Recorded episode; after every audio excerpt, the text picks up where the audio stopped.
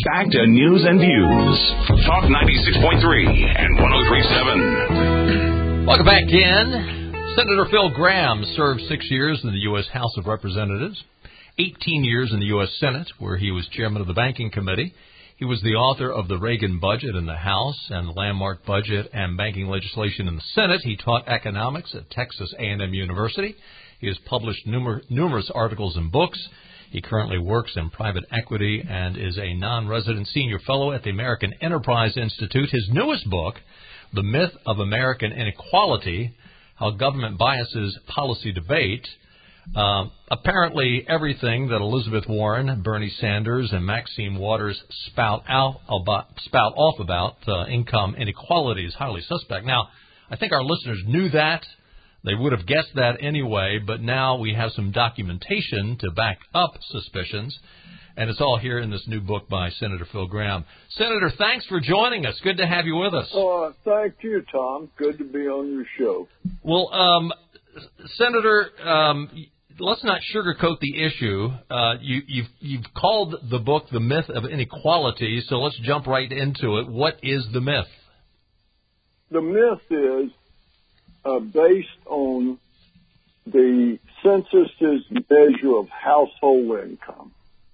Uh, in 1947, when the census started measuring household income, almost all payments were made in cash equivalent.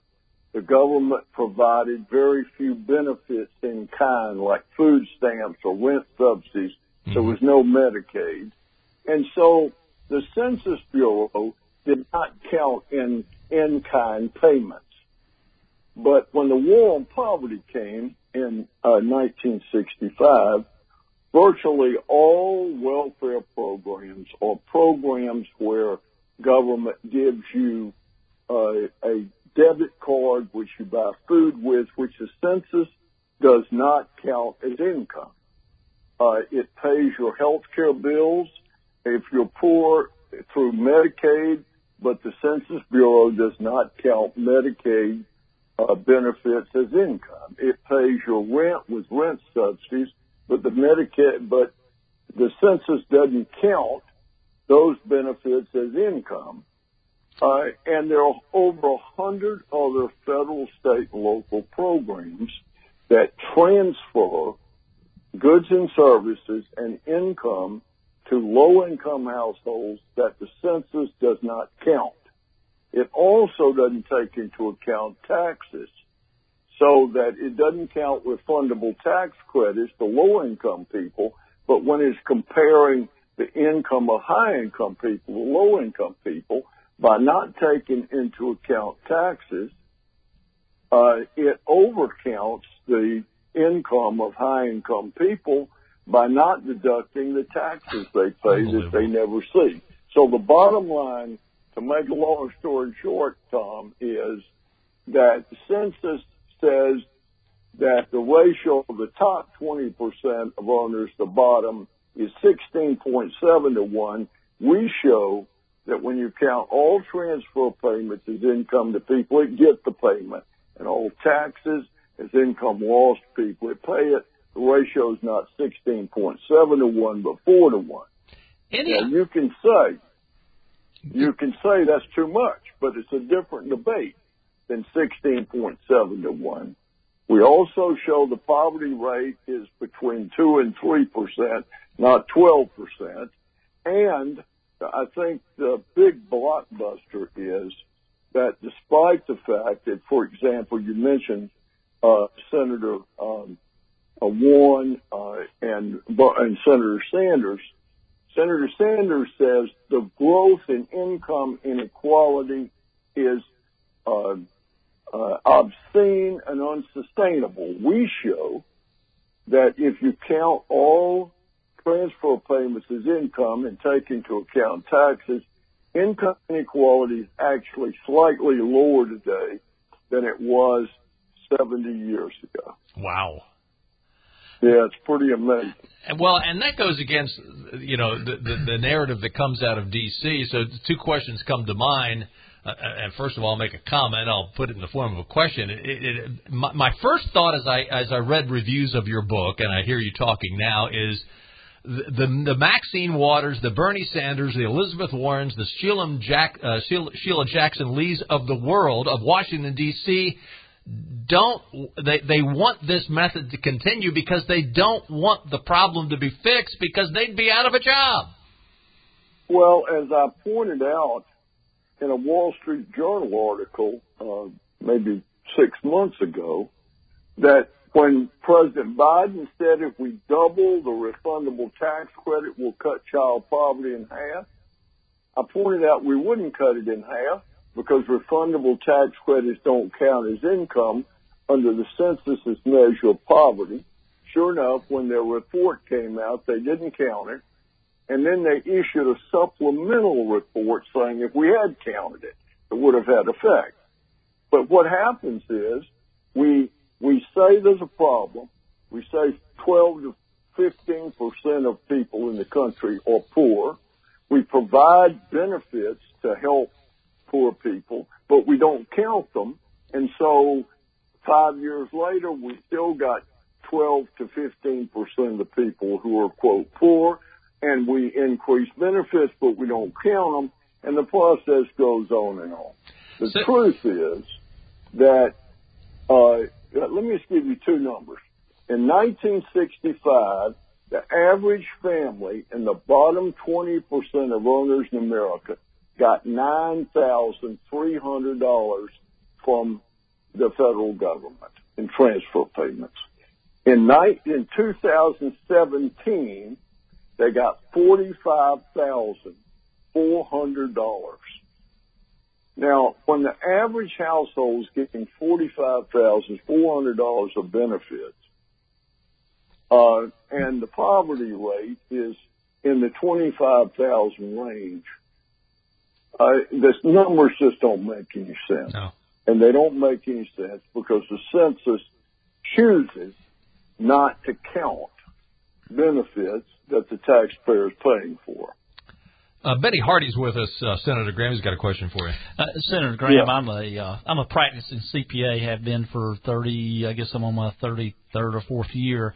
So I, know a little bit about the tax code and, and various payments and things. How about you know during COVID? Uh, I think the 20 2021 year was the first year you know, uh, a majority of Americans did not pay income taxes. I think only like 47% in 2021 paid any income taxes. When you look at, you know, the COVID relief and those types of things, what what what about the COVID relief that went specifically to to families and individuals uh, during this time? Is that counted in these numbers?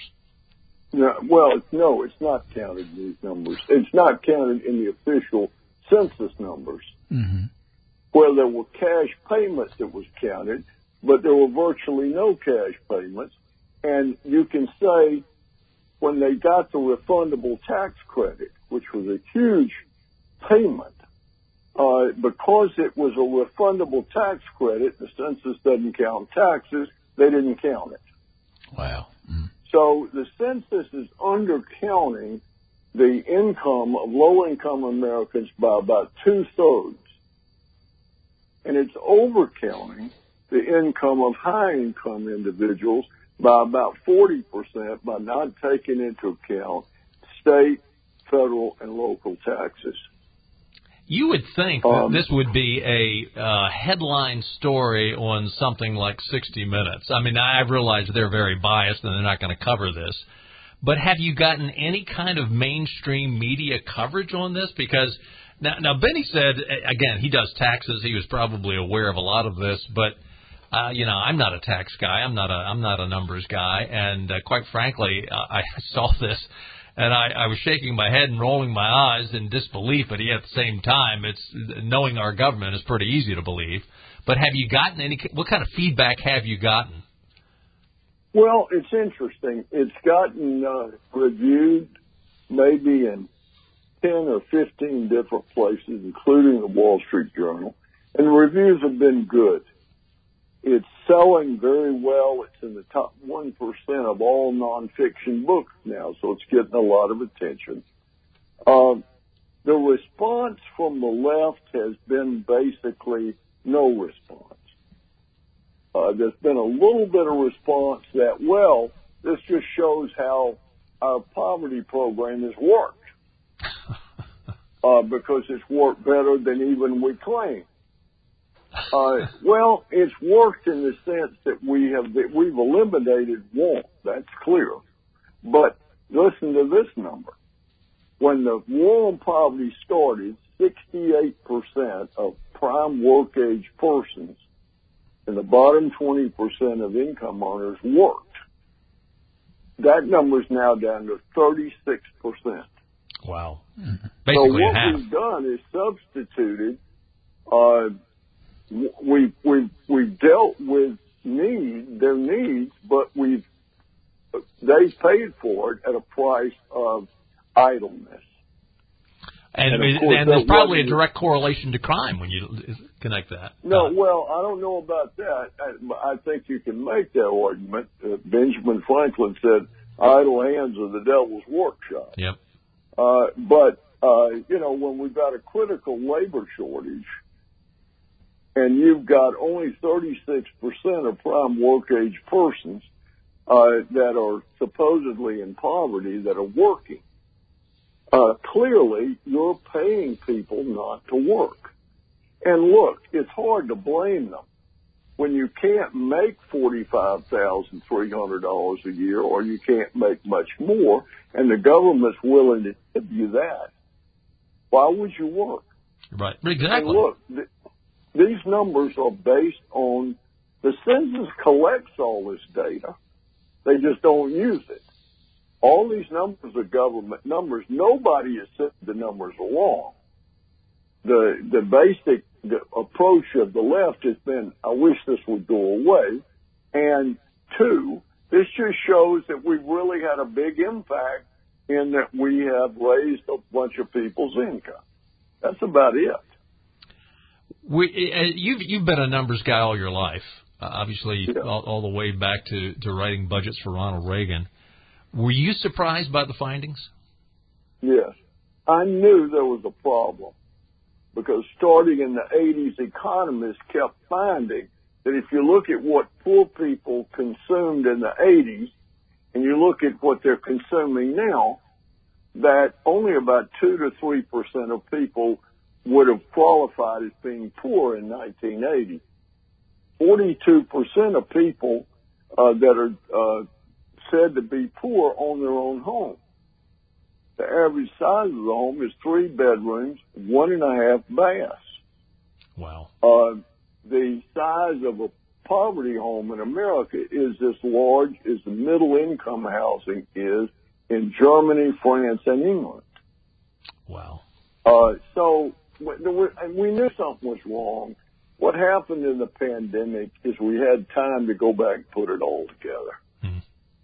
Couldn't do anything else, so might as well analyze the numbers, Yeah, right? well, well, Tom sort of asked this, and I'll ask it again. I mean, I, you know, I, I, I'm careful when I say this that, that we have some smart people in Washington. I think we do, but sometimes their decisions uh, don't warrant that praise. I mean, there's some smart people in Washington that that that know this, that look at numbers. So, so my question to you is, why why are they why are they not uh, acknowledging this and keep saying that hey, we've got to do more because we're not moving the needle on poverty. We got to do more to to uh, Well, defeat I- income I inequality. First of all, a lot of people don't know this. They see the number that the census puts out as household income and poverty is calculated off it and income inequality is calculated off of it. And people don't go behind numbers. What we did in the book is went behind the numbers and show that the census doesn't count two thirds of all transfer payments. Um, as income to people who get it. So some people don't know.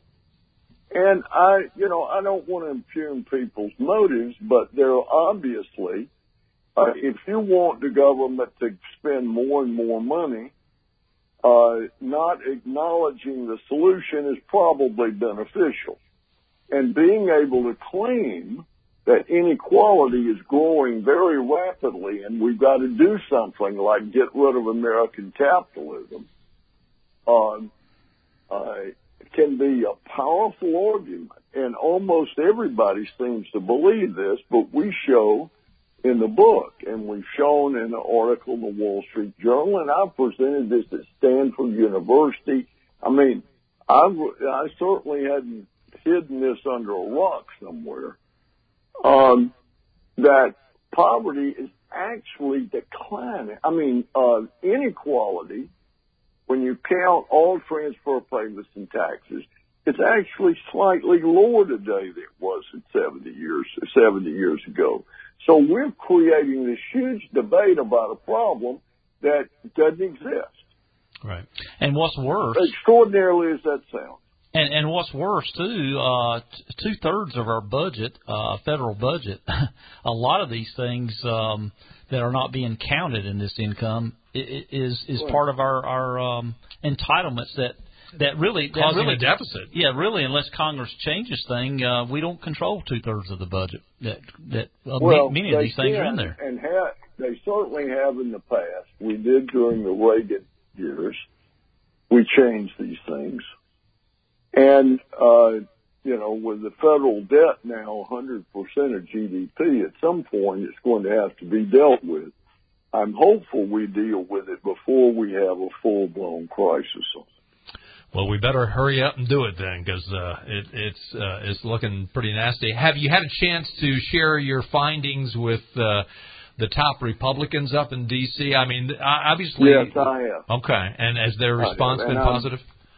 It's been very positive. positive, and what I'm what I'm trying to do is get Congress to pass a law that requires the Census Bureau to count all transfer payments as income and take taxes into account when it's calculating income inequality.